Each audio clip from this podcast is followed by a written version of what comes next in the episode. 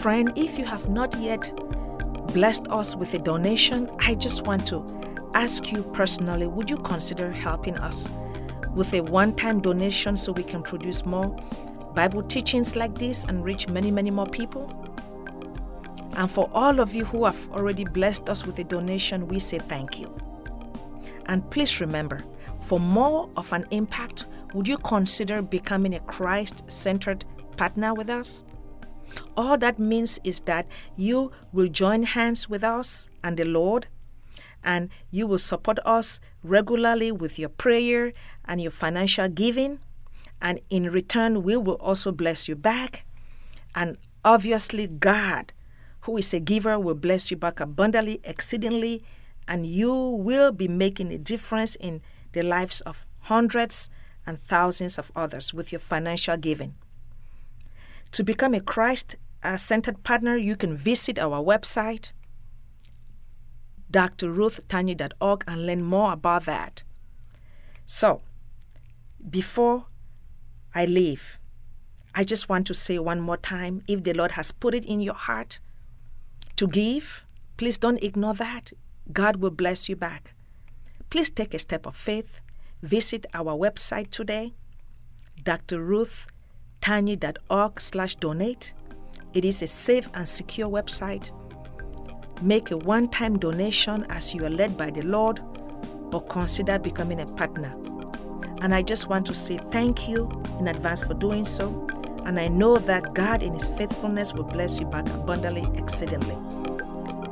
Thank you. In Jesus' name. Amen. We welcome you today. Dr. Ruth continues. Okay, we are now down to Leviticus chapter 25. And what is the gist of this chapter? In this chapter, we will learn about the Sabbath year. If you recall, the Lord had given the Israelites commandment to observe the Sabbath day. Remember? He told them for six days they would work, and then day number seven, they would observe that as a holy day, a Sabbath day. I'm sure you recall, and we have uh, discussed the principles of the Sabbath uh, or throughout this uh, teaching in the book of Genesis, Exodus, and even in Leviticus. So here we will see the Lord giving the Israelites a commandment to observe Sabbath for the land that they will possess when they get into the promised land. Also, in this chapter, we will learn about the year of Jubilee, okay? In essence, a year of liberty. Uh, so, those are the two major things we will learn in this chapter. So, let's take a closer look at uh, some verses here. Uh, verses 1 through 7, in summary, God gave specific instructions to the Israelites through Moses to have a Sabbath rest for the land uh, when they get into the promised land. So, uh, picking this up here with um, verse 1, the Lord said to Moses at Mount Sinai, Speak to the Israelites and said to them, I am now in verse 2. When you enter the land I am going to give you, the land itself must observe a Sabbath to the Lord. Verse 3 For six years sow your fields, and for six years prune your vineyards and gather their crops. Verse 4 But in the seventh year, the land is to have a year of Sabbath rest, a Sabbath to the Lord. Do not sow your fields or prune your vineyards. So we see how the Lord is giving specific instructions for the Israelites to allow the land to rest for one full year. And the rest of the verses, beginning with uh, verse 5 all the way to verse 7, the Lord went on to explain how on the Sabbath year they should not reap harvest from the land, they should not plow the land, they should leave it alone. And the principle here, I mean, before I even discuss the principle, as you would imagine, the Israelites would be concerned about how they would feed themselves, their families, and their livestock on that seventh year and even on the eighth and the ninth year. So, but the Lord would reassure them and instruct them uh, with regards to what will happen on year number seven, eight, and nine. And we will discuss that when we get to verse 18. But for now, let's talk about the principle of the Sabbath here. Like I have said before, when God gives a commandment, it's not just because He wants to give a commandment, it's for our own benefit. So, what is happening here is that the Lord is telling the Israelites to allow the land to rest for one year, again, molding and shaping them to trust Him, God. You see, because if the Israelites do not work in their vineyards or in their field for one full year, how were they going to survive? So God was telling them, You have to trust me, God, as your provider. You have to trust me, God, as the one who owns the land in the first place. Okay? So, again, the key principle here is that of training and molding and shaping the Israelites to learn how to trust and to depend on the Lord for their daily provisions, okay, for the abundance out of their vineyards and from their harvest. So that is the uh, principle here of the Sabbath, which is still the same principles today for us in this uh, 2017. We are still to look unto the Lord as our provider. All right? And He is the one who gives us the strength to produce wealth anyway. We are told that in Deuteronomy 8:18. So that is the same principle here. Okay, moving along here. Uh, I am now down to verse 8. This is a year of Jubilee.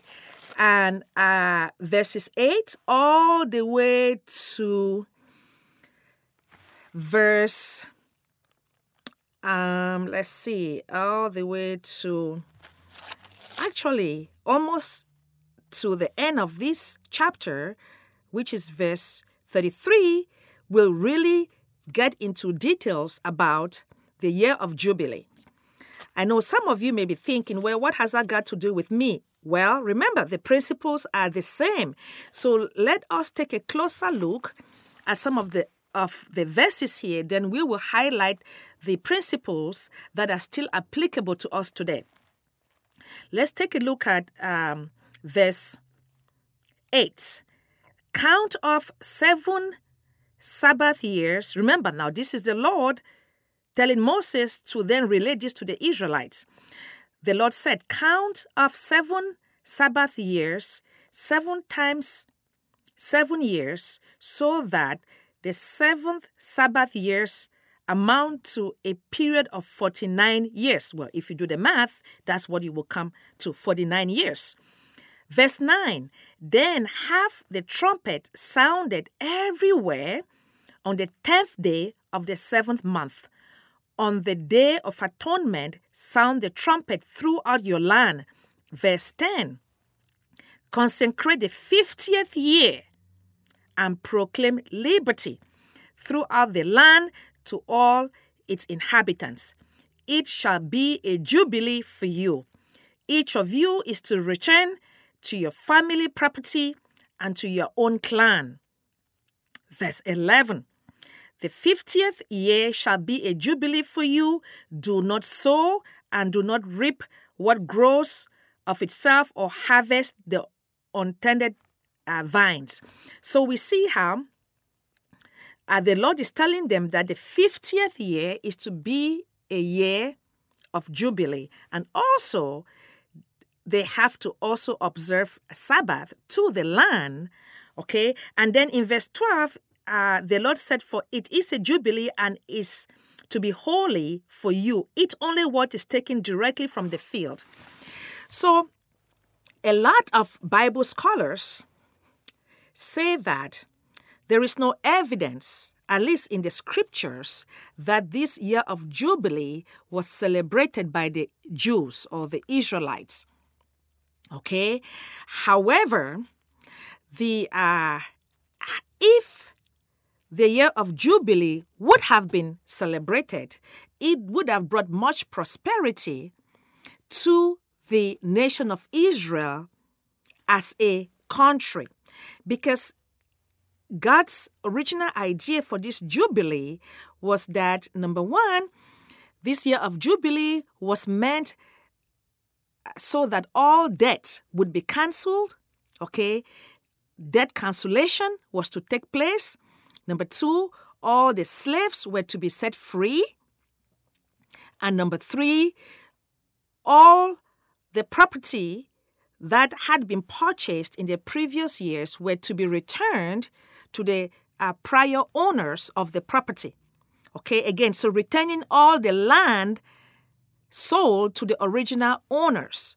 If these principles or if the whole teachings about the Jubilee were, were carried out, it would have meant that the nation of Israel would have really prevented permanent poverty. So it was a great idea in, so that they would prosper and, and um, prevent prolonged permanent poverty. But like I said earlier, many Bible scholars uh, believed that it actually never took place. It wasn't practiced. Okay.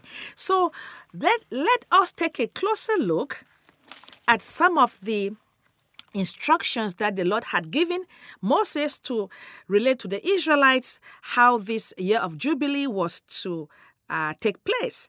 Even though, like I said before, uh, there is no evidence that this actually took place, but let's take a look at the principles here, which are still applicable to us today. Okay, let's take a closer look at certain uh, verses. Let's look at verse 13. In this year of Jubilee, everyone is to return to their own property, just like I mentioned before. That way, we see how the wealth would be redistributed. It would eliminate uh, lasting poverty. Verse 14 If you sell land to any of your own people or buy land from them, do not take advantage of each other.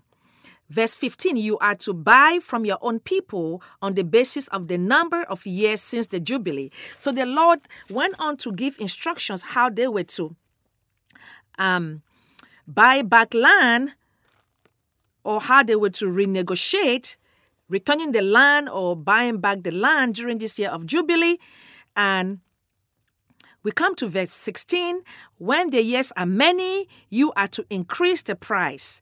And when the years are few, you are to decrease the price because what is really being sold to you is the number of crops. So we see how the Lord is giving specific instructions how the Israelites were to um, return the land during the Jubilee year, lands that had been purchased from, from owners. Verse 17 Do not take advantage of each other, but fear your God. I am the Lord your God. Okay, so we come down to verse 18. Um, you know how, or you remember how I had said earlier how the Israelites would be apprehensive with regards to that a year of the Sabbath rest? uh, verses uh, 18 all the way through verse 22 will address that. The Lord would reassure them. So let's take a closer look at these verses. Beginning with verse 18 Follow my decrees and be careful to obey my laws, and you will live safely in the land. Verse 19 Then the land will yield its fruit, and you will eat you fill and live there in safety.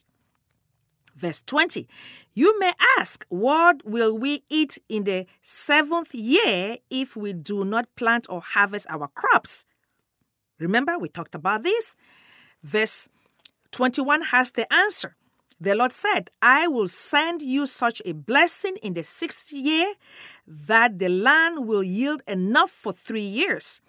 Verse 22 while you plant during the eighth year, you will eat from the old crop and will continue to eat from it until the harvest of the ninth year comes in. So you see how the Lord was reassuring them that if they followed his decrees and observed the Sabbath rest to the land, if they do not do any any plowing, they just let the land rest for one year, he will bless them abundantly, exceedingly, to last them for three years. Three years because on the seventh year, they have to let the land rest.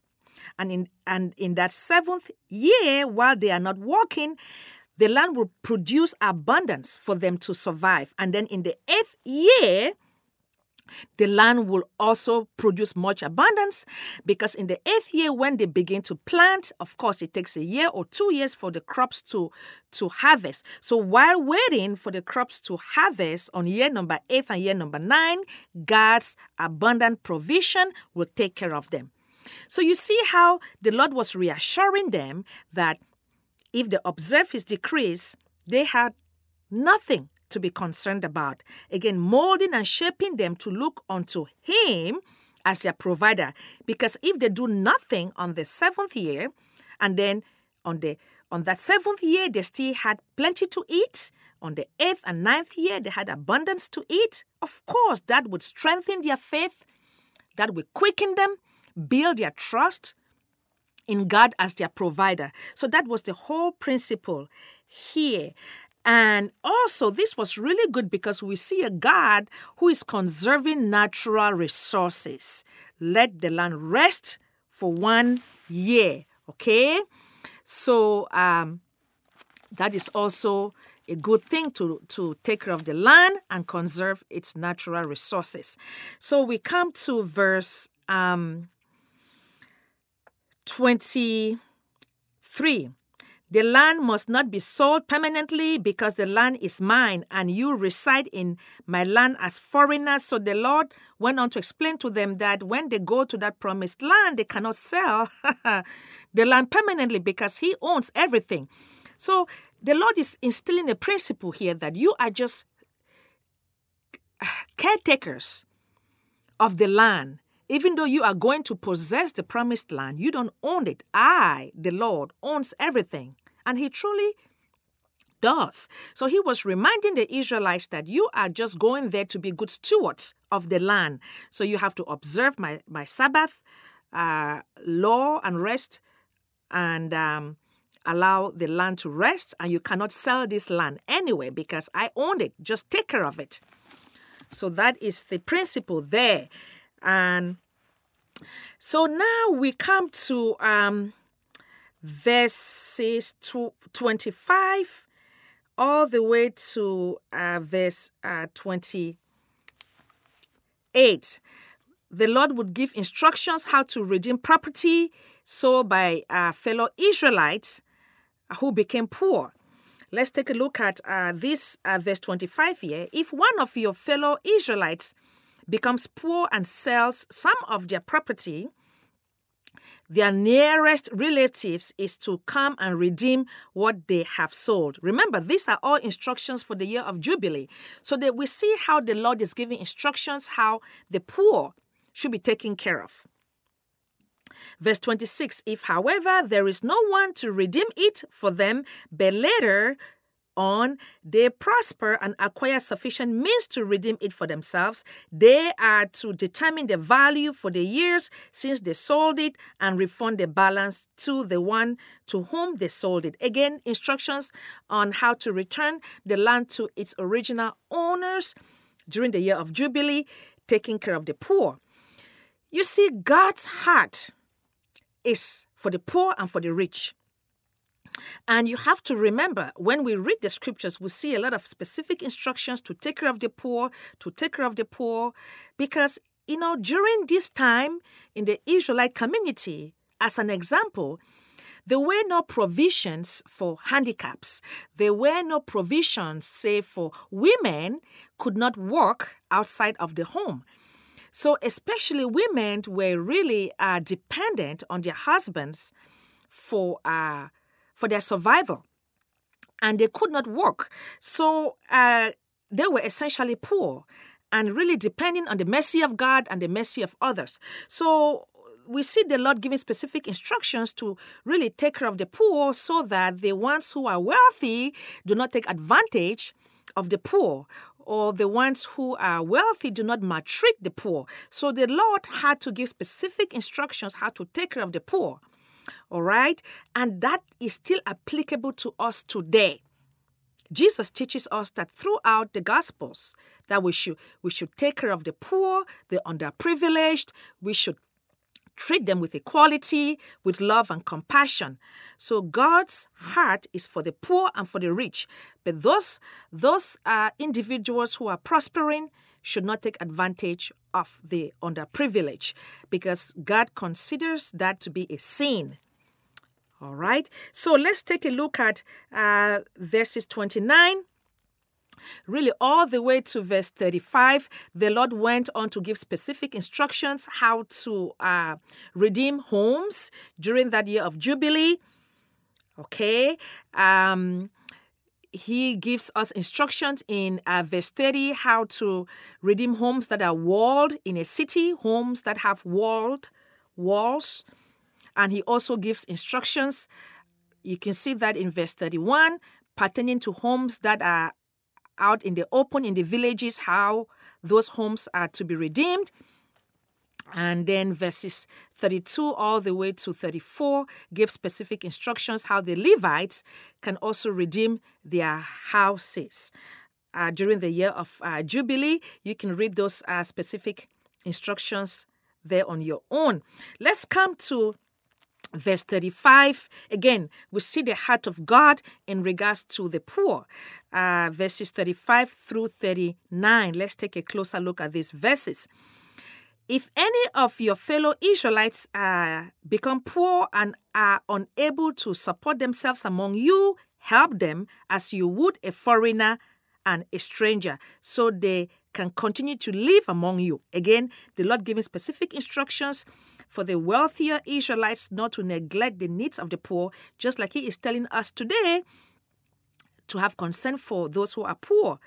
Uh, verse uh, 36 Do not take interest or any profit uh, from them, but fear your God, so that they may continue to live among you. Verse 37 you must not lend them money at interest or sell them food at a profit. Wow. So the Lord is saying that when the richer Israelites treat the poor, they should not uh, ask them to pay back interest, or if they were to lend to them, they should not ask the poor to pay them back with interest. Okay, they should take no interest uh, or make any profit out of the poor. You, you, they could not lend money to the poor and expect to collect interest. So we see the Lord giving strict guidelines and standards how money is to be uh, giving to the poor with regards to uh, borrowing money. If the poor person comes to a rich israelite and say borrow me some money how that uh, transaction is to take place.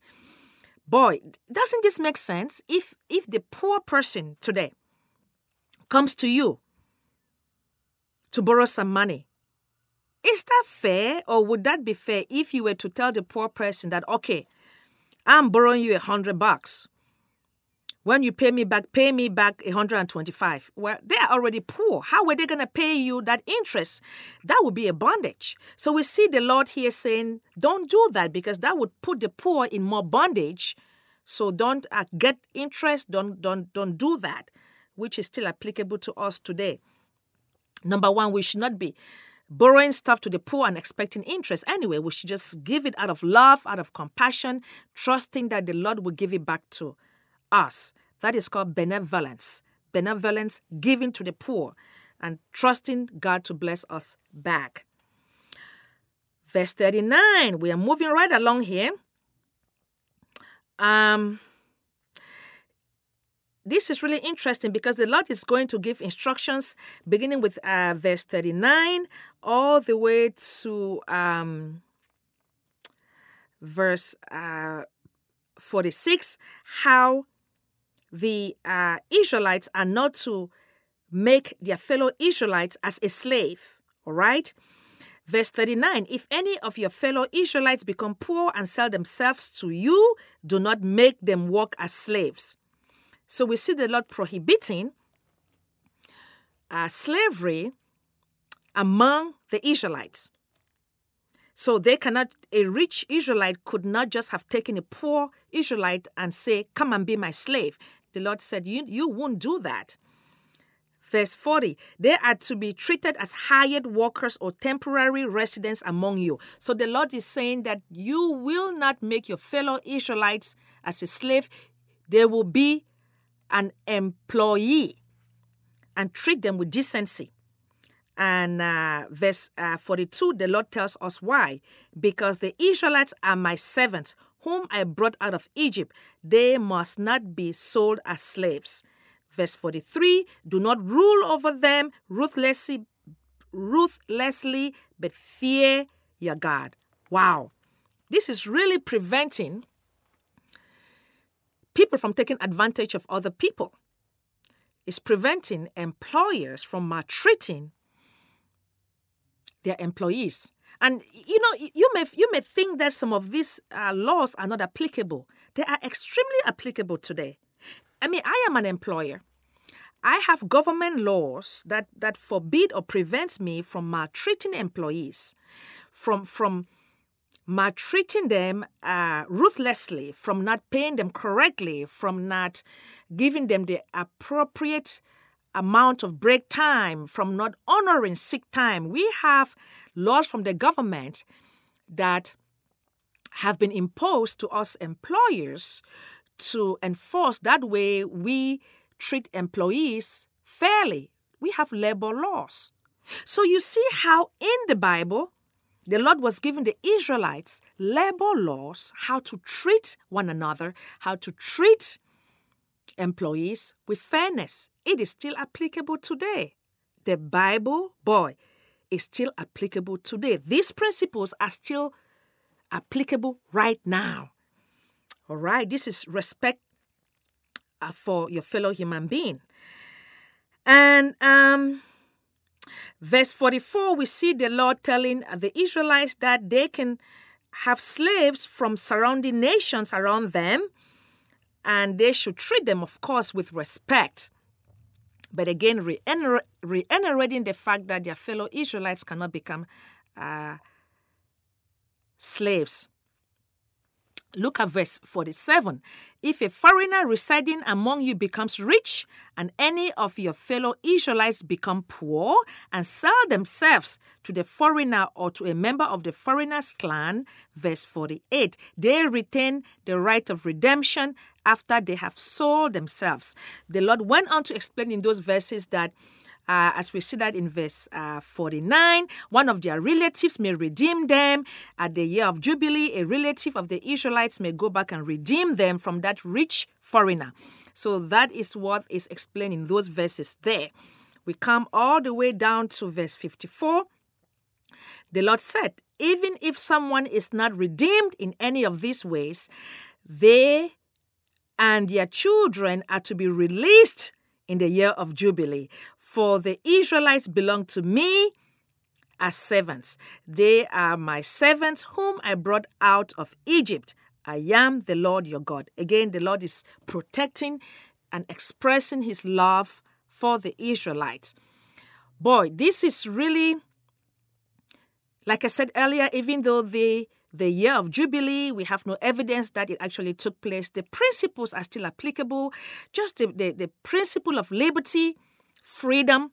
Just imagine the slaves who were freed on the year of Jubilee and the owners who regained their property, they regained their land. Just, just imagine that, that sense of liberty and freedom that they experienced. So, what we have learned from chapter 25 is just that, that principle of freedom and liberty, which is still applicable today. And Jesus Christ has fulfilled that for us. Today, as New Testament believers, Jesus Christ has freed us from our old sinful fallen nature. Jesus Christ has freed us from the hands of the of the devil. So today we have liberty in Christ. Today we have freedom in Christ. Just think about the freedom that you are experiencing right now in Christ. That is that that that that freedom that the slaves and the Israelites enjoyed during that year of Jubilee.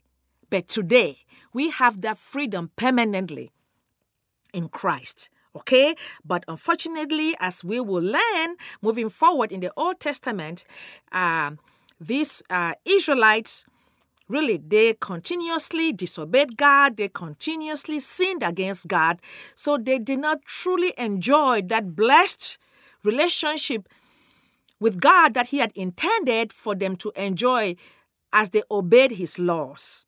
And we see the same thing happening even in the New Testament.